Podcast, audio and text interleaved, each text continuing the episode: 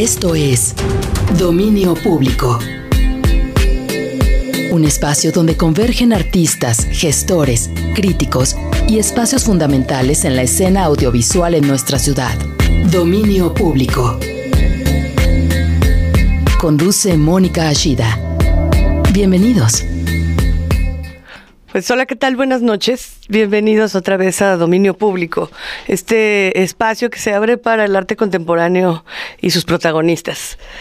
Esta noche tenemos a tres invitados en cabina, muy especiales. Nos están visitando desde el bellísimo estado de Guanajuato y tienen, vamos a platicar de cosas muy, muy singulares. Para empezar, del trabajo de cada uno, por supuesto, pero también de una nueva forma de colaboración, de solidaridad, de comunicación entre artistas, que parecería algo, pues, muy extraño, entre en este medio particularmente, ¿no? En donde parecería que todo es más individual y de luchas personales y hasta como de rivalidades.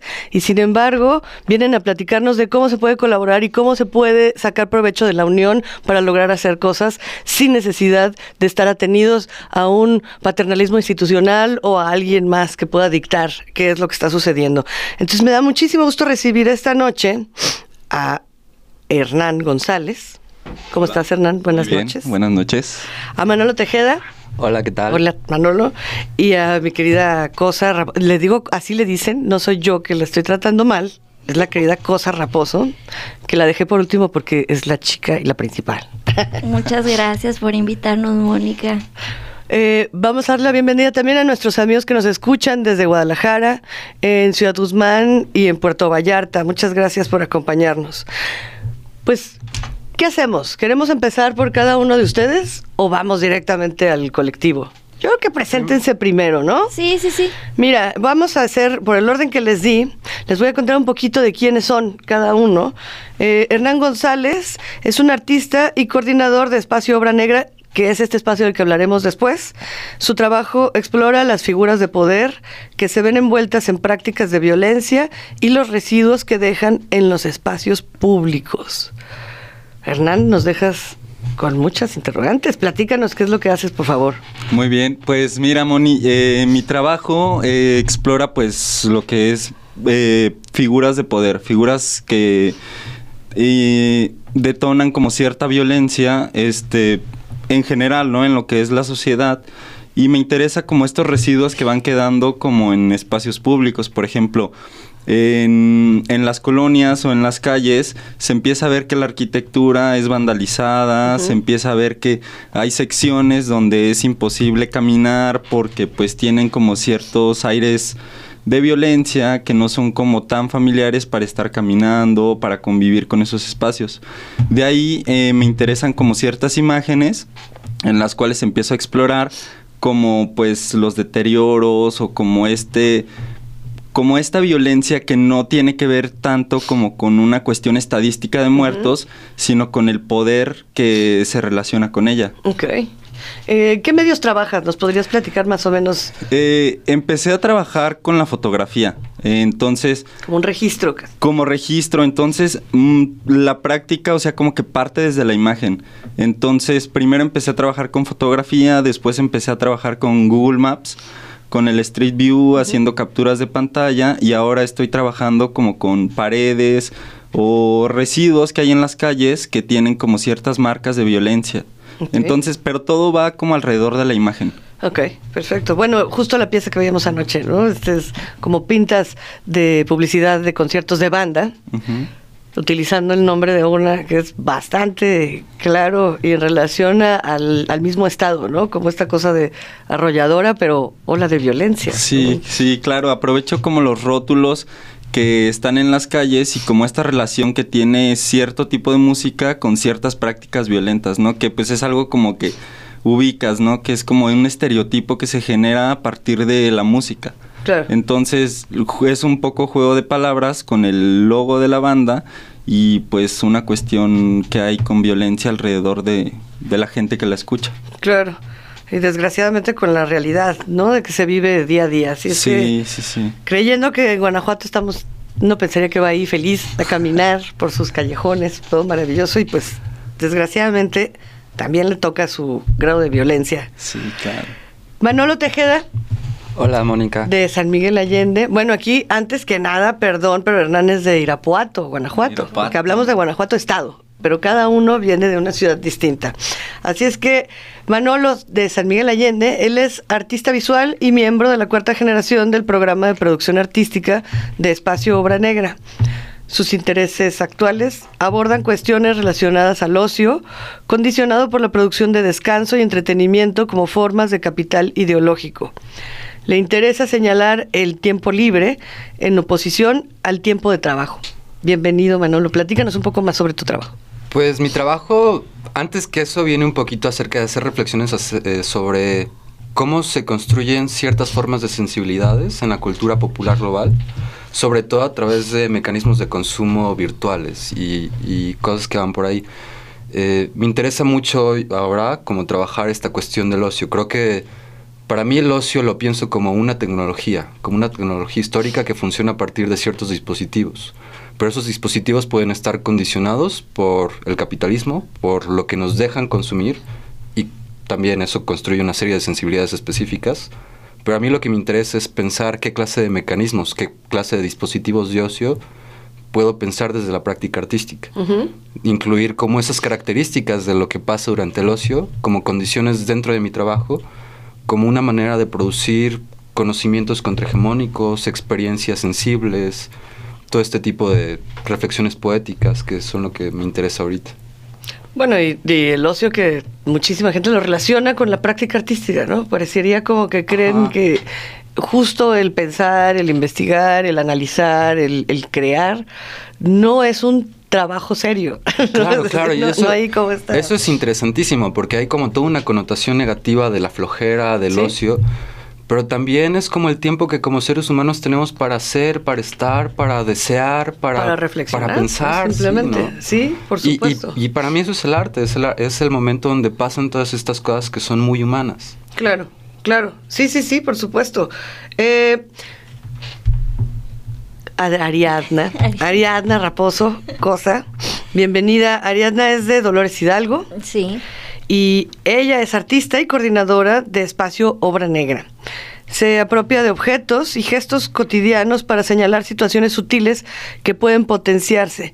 Actualmente está interesada en conceptos relacionados con el ser y el tener, el saqueo y la desigualdad social. Bienvenida, Cosa. Platícanos de tu trabajo. Muchas gracias, Mónica. Pues...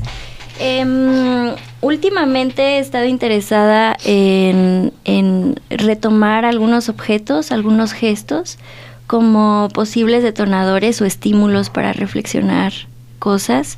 Creo que en general la manera en cómo trabajo no tiene una línea muy definida, sino que se, eh, se puede llegar a percibir eh, a lo mejor intereses que van surgiendo, que van teniendo cierto desarrollo y que van muriendo en mi, en mi manera de, de, de pensar las cosas, ¿no? Entonces, actualmente me, me interesa mucho este los gestos o, o, o las maneras en cómo la gente de repente empieza a pensarse con relación al ser y al tener. Entonces, sí, básicamente es eso, y ahorita estamos enfocados en trabajar en el Espacio Obra Negra, en este proyecto. Vamos a presentar la primera canción que seleccionaron para acompañarlos en, en esta conversación. Y platíquenos un poquito, es una canción que evidentemente todo mundo ha escuchado. Yo les he dicho que a mí me hace llorar cada vez que la oigo en vivo con mariachi. Bueno, son chorros de lágrimas. Pero son muy jóvenes, parecería casi como imposible pensar que la primera selección musical que hicieron es esta canción de Caminos de Guanajuato de José Alfredo Jiménez. Platícanos por qué. Bueno, obviamente hay una razón clara, pero ¿por qué la escogieron ustedes? Pues Caminos de Guanajuato es la herencia que nos ha dejado... El... No, no es cierto. Este, sí, pues Caminos sí. de Guanajuato, pues es una canción que nosotros relacionamos pues con el estado y pues también acá porque Cosa pues es de Dolores. Yo y... también nací en Dolores. Ah, fíjate. Fíjense, ah, aquí tenemos a la gente de Dolores a, a dos y pues... independentistas. Traemos a José Alfredo, pues nada más, es como puro gusto esta canción. Pues nada más, aquí humildemente vamos a escuchar a José Alfredo Jiménez y Caminos de Guanajuato.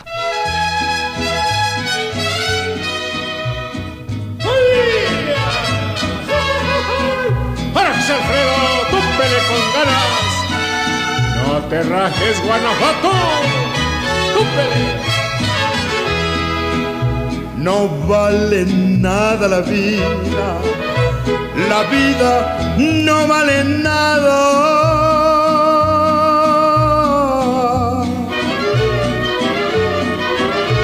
Comienza siempre llorando y así llorando se acaba. Por eso es que en este mundo la vida no vale nada. Bonito León, Guanajuato, su feria con su jugada.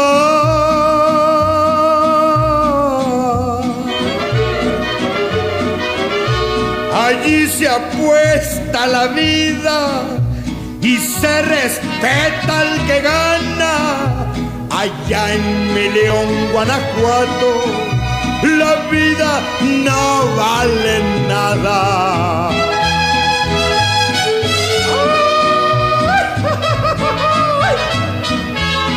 Túmpale cansados con ganas.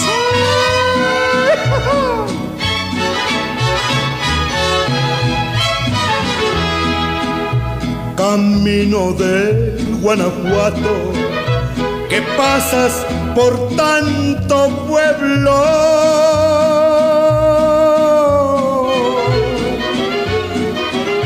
No pases por Salamanca, que allí me hiere el recuerdo.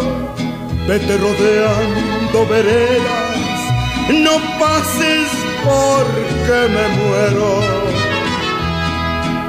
El Cristo de tu montaña, del cerro del Cubilete,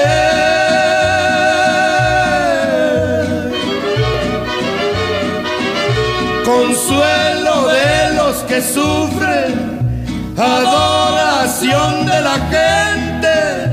El Cristo de tu montaña, del cerro del Cubilete. Camino de Santa Rosa, la sierra de Guanajuato. Allí nomás tras Lomita se ve Dolores Hidalgo. Yo allí me quedo, paisanos, allí es mi pueblo adorado. Historias, procesos y momentos del arte contemporáneo. Dominio público. Regresamos. Las voces del arte contemporáneo suenan aquí. Dominio público. Volvemos. Pues estamos de regreso otra vez aquí en Dominio Público platicando con tres artistas guanajuatenses. ¿Sabes qué? Me parece muy interesante esto. Es, es verdad que este programa tiene como esa premisa que es arte contemporáneo que esté sucediendo aquí en Guadalajara, pero también es justo el paso, ¿no? Quiénes llegan, quiénes vienen, de dónde nos visitan, cuál es el intercambio y que se conozca un poco más hasta de la misma región, ¿no? Tenemos esta idea del Bajío como si fuera algo realmente unido, como que significara pues algún beneficio, supongo.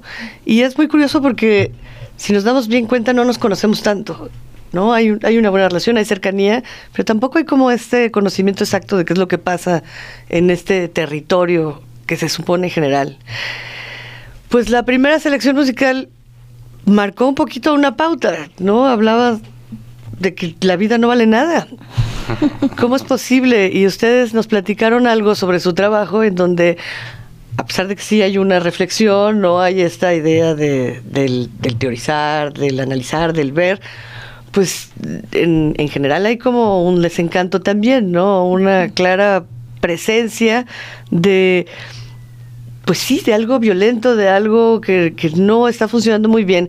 Yo creo que es un sentimiento generalizado, pero me gustaría que nos platicaran un poquito sobre la escena en Guanajuato. ¿Qué sucede con la escena eh, artística en Guanajuato?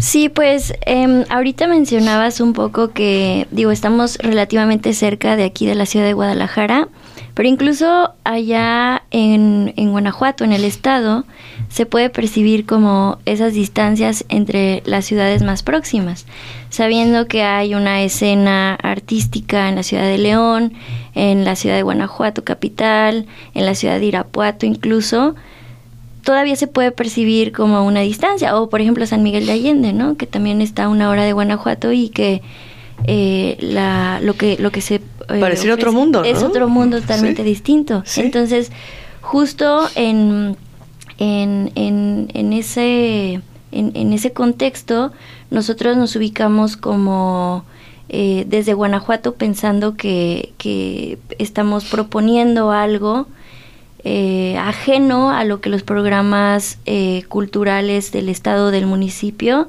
este, están promoviendo, ¿no?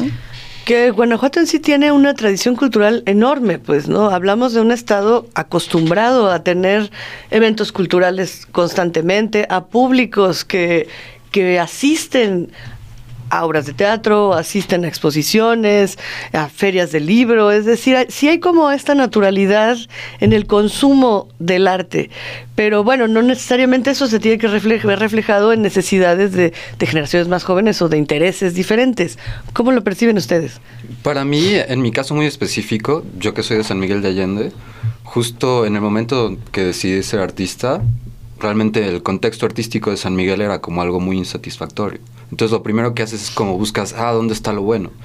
Y acabé yéndome a la Ciudad de México a estudiar artes. Y estuve allá, fui parte de un contexto muy específico que, te, que funciona con dinámicas y mecanismos incluso de validación muy específicos. Y al final de cuentas, pues eso tuvo un tiempo específico.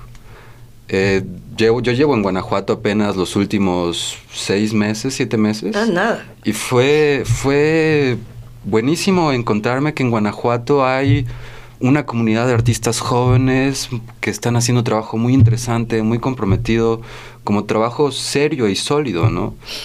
Y, y por otro lado es darte cuenta que, por ejemplo, pensando en, en los lugares donde está la centralidad aquí en México, que son las grandes ciudades, pues Guanajuato es percibido como una periferia. Y, y al final de cuentas, no sé, para mí espe- específicamente se me hace un fenómeno bien interesante.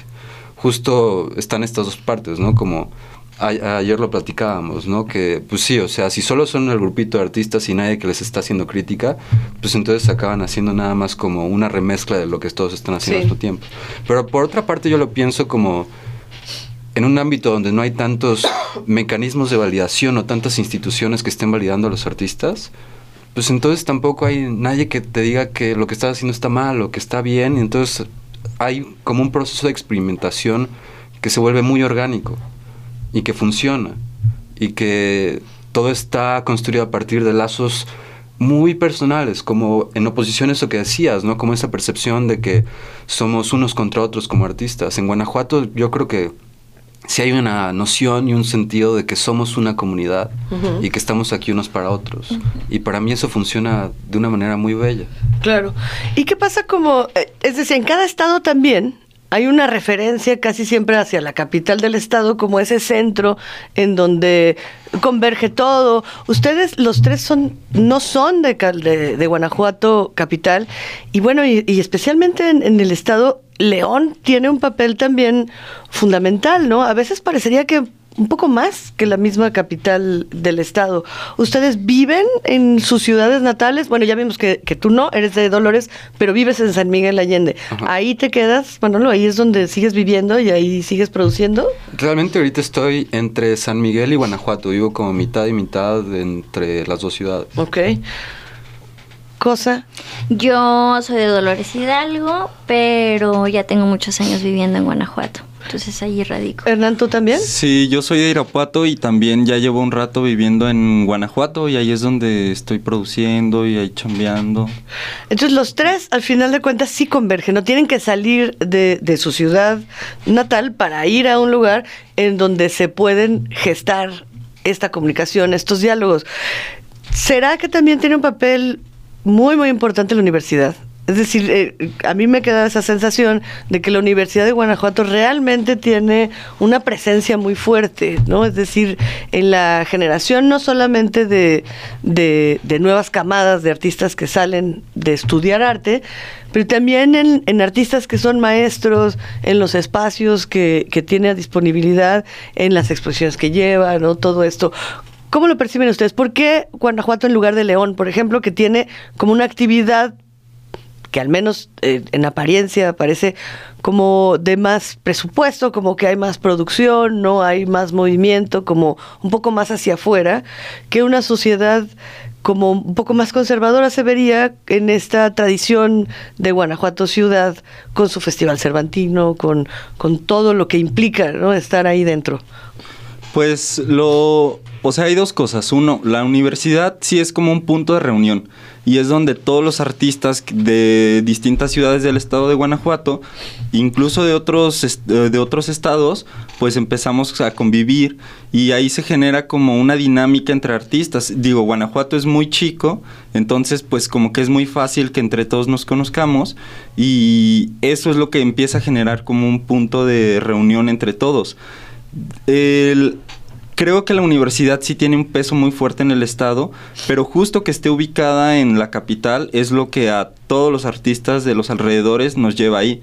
Después de eso, como estas deficiencias o estas cosas que no ves en la universidad, es lo que nos empieza a reunir fuera de ella y es, por la, es lo que nos hace quedarnos ahí.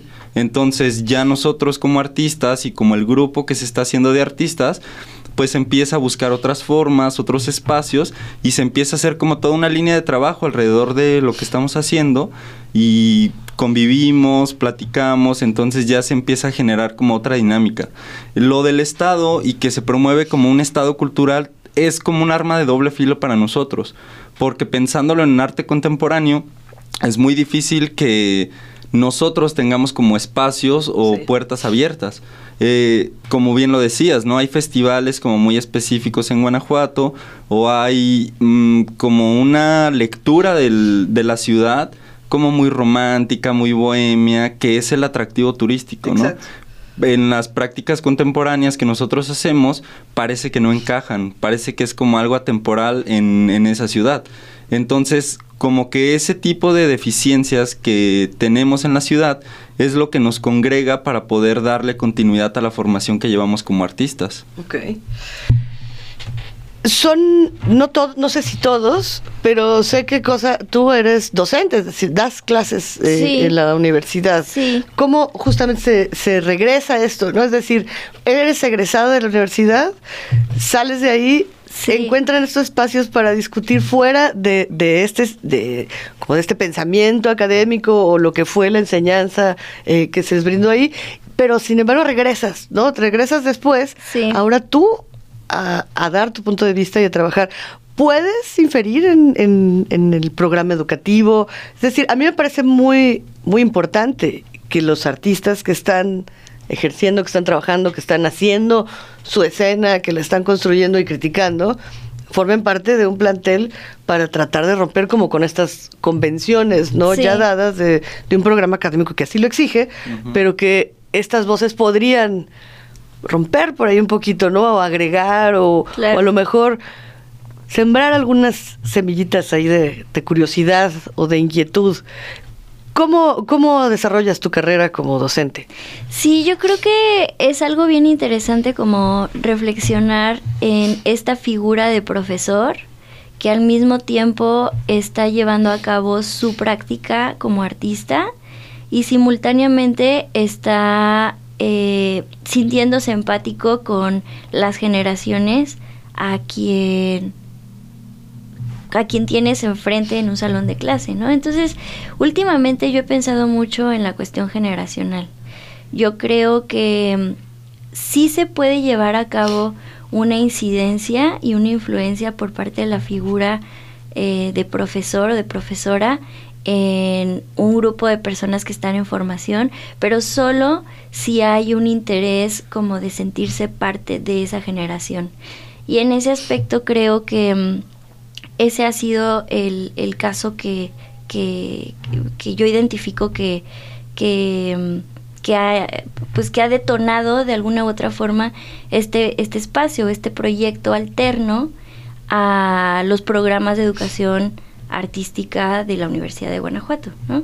Entonces, este, yo creo que ahorita, por ejemplo, yo estoy dando clase en la, en la E S A P, en la Escuela de Artes Plásticas Antonio Segoviano, también con el programa de la universidad, y todo el tiempo es como una lucha constante por estar congregando una comunidad de artistas. Entonces, eh, pues no sé, o sea, creo que el proyecto de Obra Negra tiene una serie de precedentes, no surgió nada más porque un día dijimos, ah, vamos a tener un espacio, sino que le precede una historia de movimientos, de gestos, que si bien se detonaron por una deficiencia o por faltas que sentíamos que había en la universidad, tanto como estudiantes como eh, profesores, ahorita pues llegamos, llevamos recorrido un camino que no nada más proviene de un proyecto, sino de unos previos a este proyecto. De muchas experiencias conjuntas. Sí. Pues les voy a platicar un poquito lo que es Obra Negra. Vamos a entrar ya en el terreno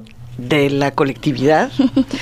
Obra Negra es un espacio independiente ubicado en la ciudad de Guanajuato que se dedica a la investigación, producción y exhibición de procesos y quehaceres artísticos.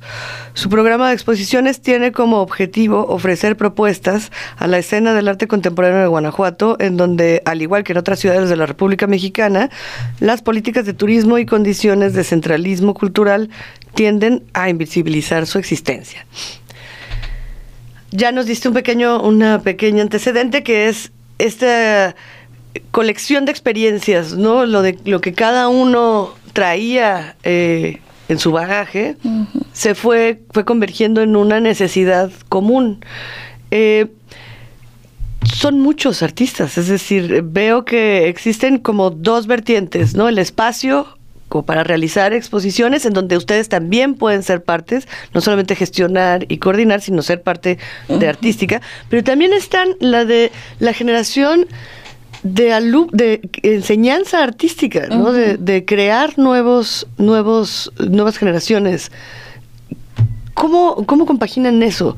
Me interesaría mucho que, que por favor nos expliquen primero los antecedentes, cómo es que se reúnen, quiénes son los que se reúnen, y después cómo es que se va dando esta necesidad no solamente de conseguir espacios, que eso es algo muy común, sino también de generar una educación dentro de, de las artes.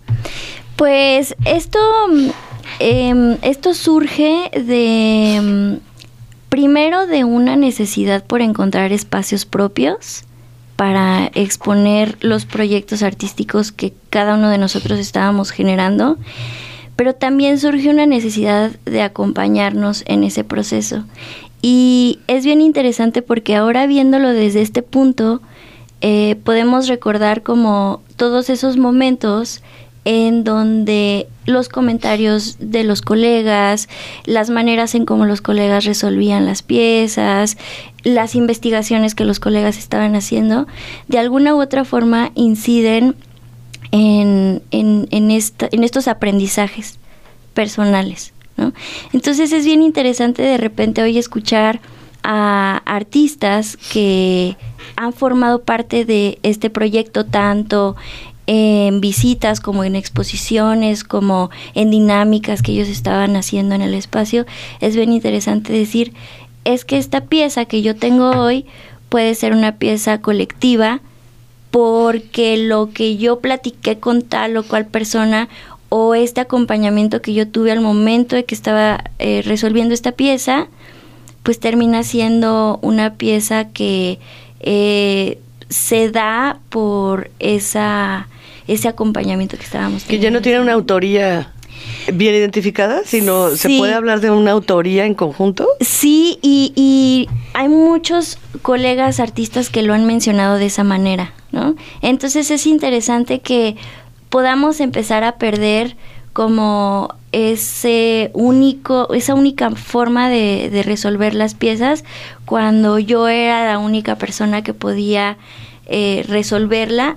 Y ahora poder tomar en cuenta como otras maneras de hacerlo, pensando que los colegas tienen este ciertas aproximaciones hacia la obra de nuestra. Claro. ¿Quiénes fue, ¿Quién fue el grupo original que detona esta, esta idea primera de buscar espacios de apoyarse y de acompañarse, ¿no?, en este proceso? Pues inicialmente, o sea, como que identificamos que eh, una, una de las dinámicas iniciales fue eh, este est, estas circuitos independientes que se dieron, como de abrir casas, mostrar obra de estudiantes que estaban presentando a lo mejor piezas para materias en la universidad. Entonces empezó a haber un circuito independiente en donde varios como que se ponían de acuerdo y a la misma hora hacíamos un recorrido por el centro de, de la ciudad de Guanajuato. Después estuvo este colectivo de Negro sobre Negro, que era como un dinámica situacionista, nos reuníamos en plazas, empezábamos a hacer intervenciones públicas, etcétera. Después eh, un grupo de artistas, eh, por ahí estaba incluido San Gil, Enrique López Llamas, este, abrieron este espacio independiente que se llamaba Martillo Amarillo, que curiosamente es el mismo espacio que ahora tiene Espacio Obra Negra. Entonces, todos esos, eh, ese cúmulo de dinámicas terminan siendo eventos que detonan ahora eh, Espacio Obra Negra. Muy bien, Hernán, tú eres parte también de esta gestación, ¿no?, de, de este grupo que organiza. Sí, pues mira, eh, la organización ha pasado por, como por distintas personas, ¿no?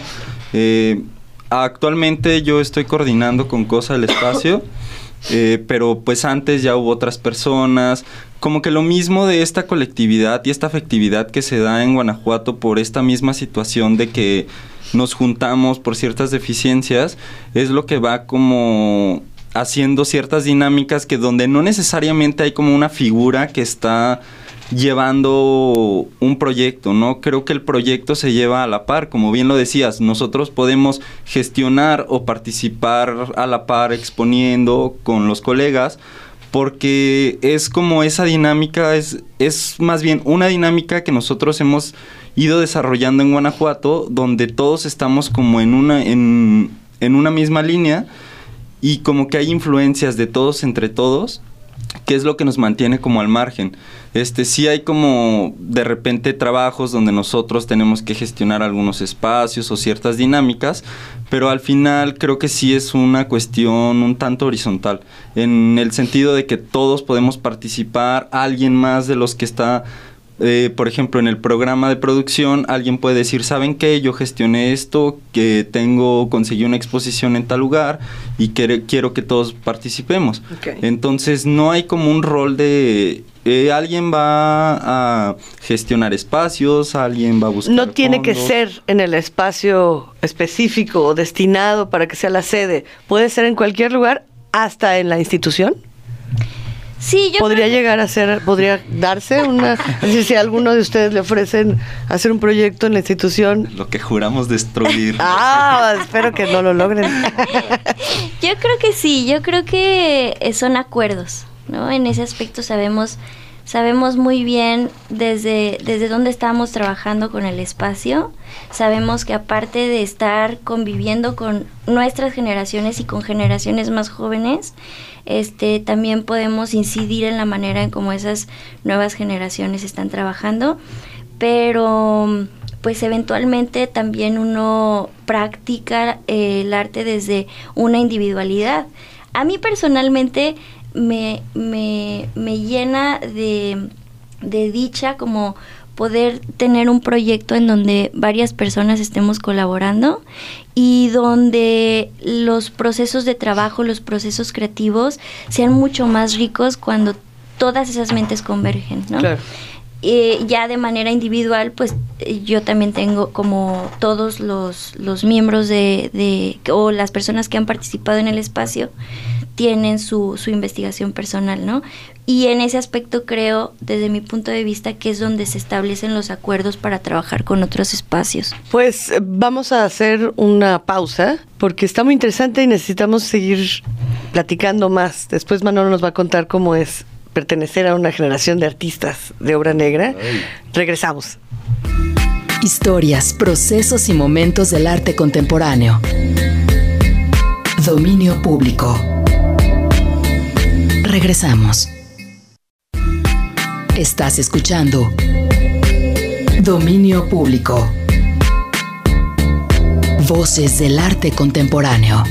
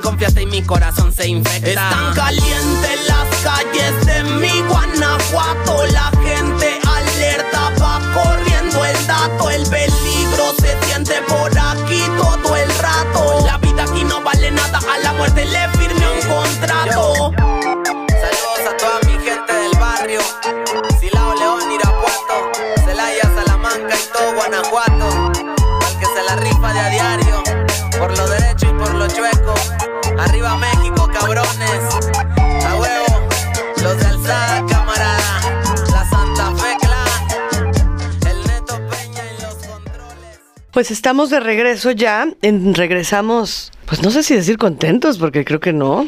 Parecía como muy guapachosa la intro, pero después resultó que se nos puso rebelde el asunto. Platícanos, la elección de Mi Guanajuato con Santa Fe Clan, platícanos por qué, por qué escogieron esta canción.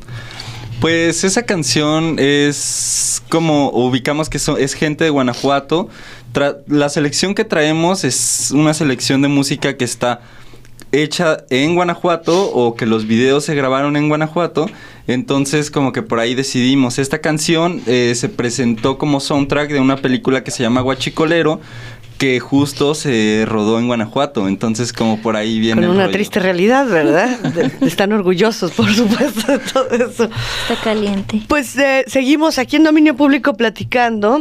Ahora sí ya los voy a nombrar como Obra Negra, porque ya entramos en el terreno de lo colectivo. Uh-huh. Nos hablaban un poco de cómo fue que se gestó esto, esta necesidad de abrir nuevos espacios, eh, pues sí, paralelos, digamos, o independientes, para poder eh, tener ese escenario que el arte contemporáneo no necesariamente tiene dentro de las instituciones en los estados. No es privativo de Guanajuato, pero bueno, ahora estamos en este terreno. Eh, nos contaban que hay un espacio en el que deciden trabajar, pero también se mueven hacia otros para armar sus exposiciones, en donde también no existe como esta jerarquía, ¿no? De quién, quién dirige, quién, quién coordina, sino es algo más horizontal, en donde pueden variar, pueden unirse, pueden salirse, y, y sí, es un movimiento constante. ¿Qué pasa con el programa de creación artística? ¿Así es el nombre? Programa, programa de, de producción. Programa artística. de producción artística.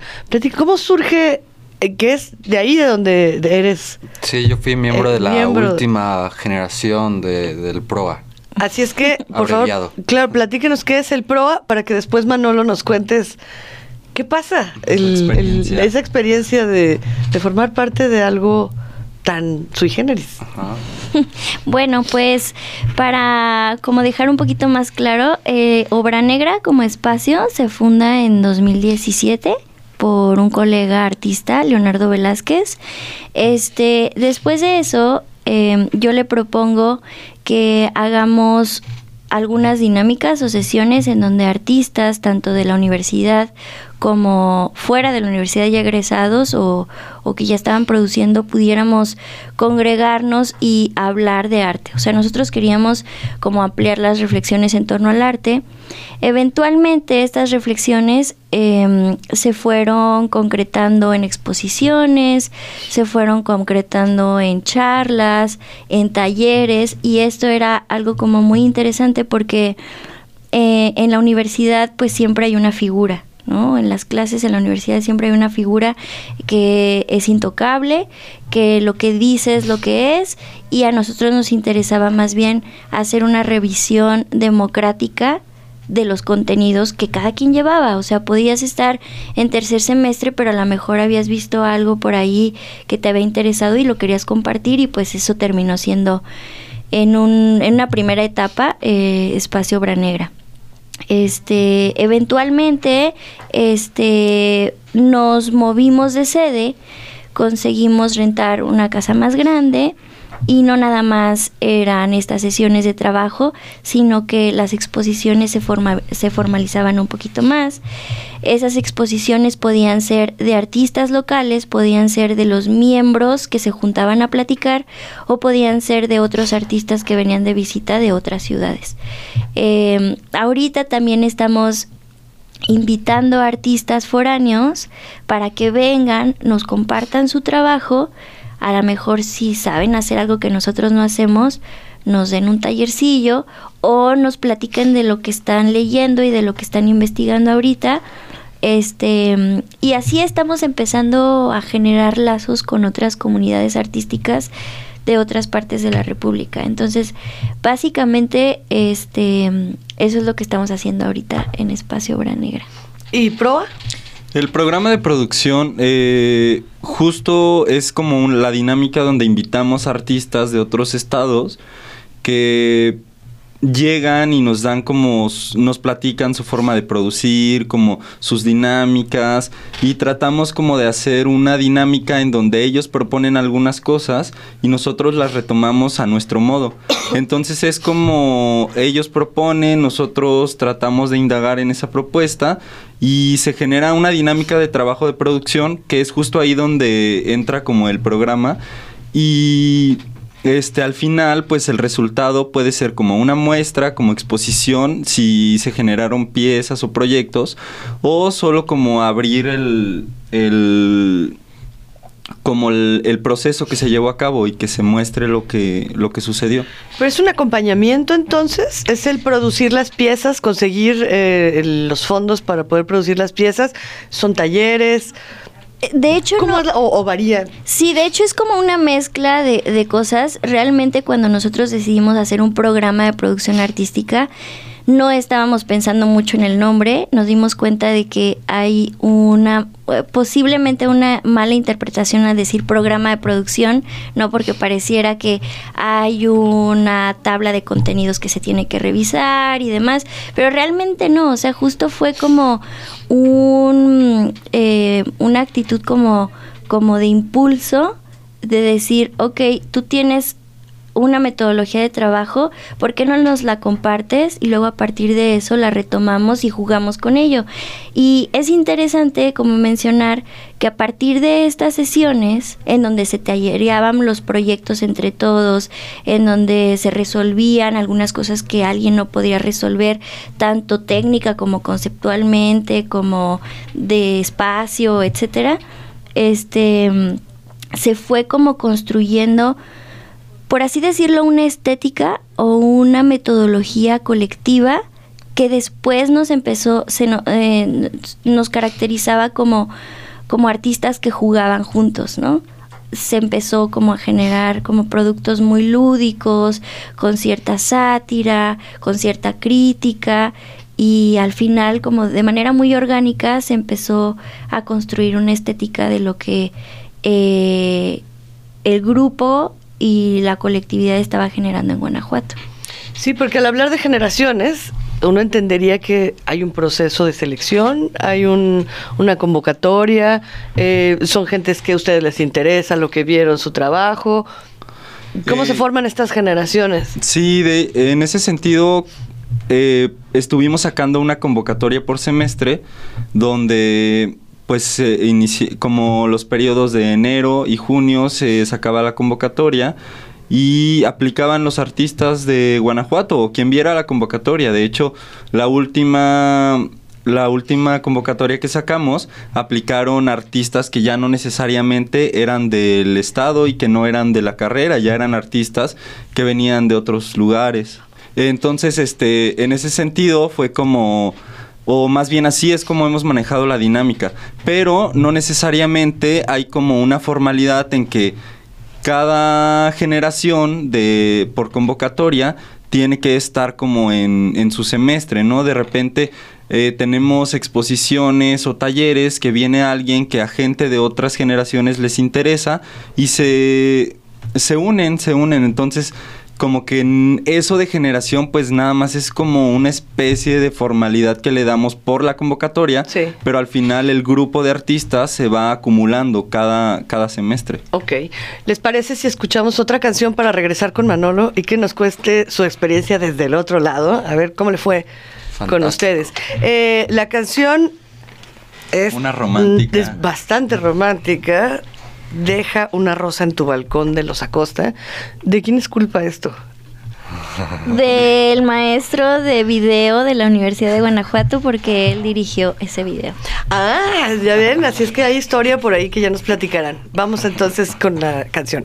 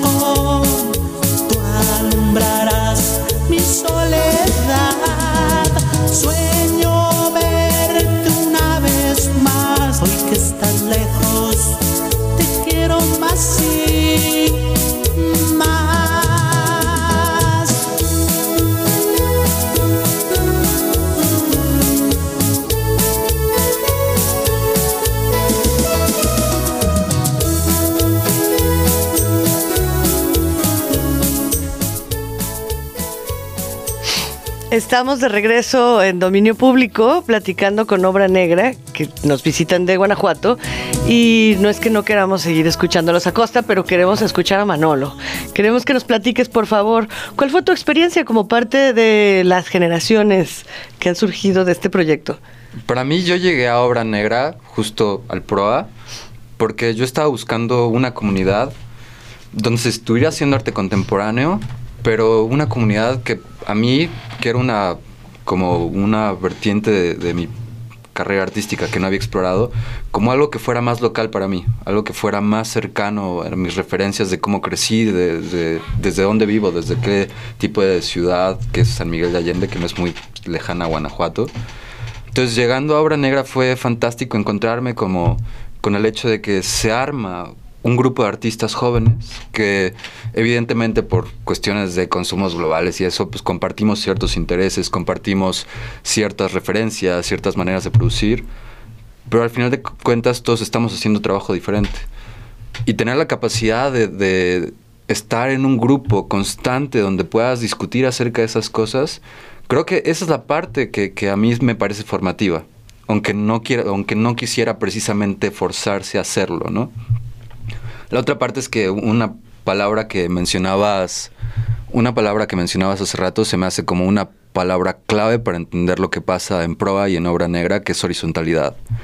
Cuando entras, obviamente hay un proceso de selección por convocatoria, entonces piensas que Hernán y Cosa van a ser las personas que te van a decir qué hacer. Te van a juzgar. Y eso es algo bien importante, porque justo mucha gente joven de la universidad que entra, porque son grupos bastante orgánicos, bastante mezclados, en cuestiones de momentos de la carrera de unos y otros, pues muchos todavía necesitan como ese entendimiento de saber que tú como artista eres el que tienes que tomar el control de tu carrera, pero sí, hay un grupo de personas alrededor que te van a acompañar y con quien puedes discutir y que te van a echar la mano si lo necesitas. Y para mí eso es Obra Negra, es como un lugar donde convives con artistas de tu misma generación o no, pero todos se apoyan y no hay figuras de autoridad y todas las decisiones se toman de manera orgánica y todo funciona porque todos estamos involucrados genuinamente en lo que queremos que pase con el espacio. Más allá de que obviamente la responsabilidad más grande la cargan Hernán y Cosa, ¿no? Pero pues hay una responsabilidad grande que es justo el, el conseguir fondos. ¿Cómo es que puede sobrevivir un proyecto así? Uy, está bien difícil porque... Pues, exactamente. Sí, de hecho, bueno, actualmente tenemos la beca del Patronato de Arte Contemporáneo, que es con lo que nos hemos mantenido, pero pues lo demás así es como, pues estamos en lo precario, entre todos tratamos de sacar las cosas, pero pues sí, un apoyo literal así como con el que podamos sostener el proyecto no lo tenemos. En realidad pues son como aportaciones de todos, cuando se necesita producir y que tenemos que gastar ciertas cosas, pues entre todos sale como la, sale el trabajo. Pues sí, porque es cierto que si bien las, las becas, los apoyos son fundamentales para la sobrevivencia de, de espacios independientes, pues es un volado, es decir, no nadie garantiza que, que vaya a existir ese apoyo ese año o al siguiente o que así vaya a ser. Entonces, realmente es una carga fuerte, ¿no? El, el mantener un programa constante, porque además hasta fuera de la misma ciudad, ¿no? Eh, la intención también es esa, expandirse, mover a los artistas más allá de, de, de Guanajuato. Sí, pues justo creo que ha sido por etapas, ¿no? O sea, nos hemos ido dando cuenta eh, que han ido cambiando intereses tanto de manera como individual como de manera colectiva.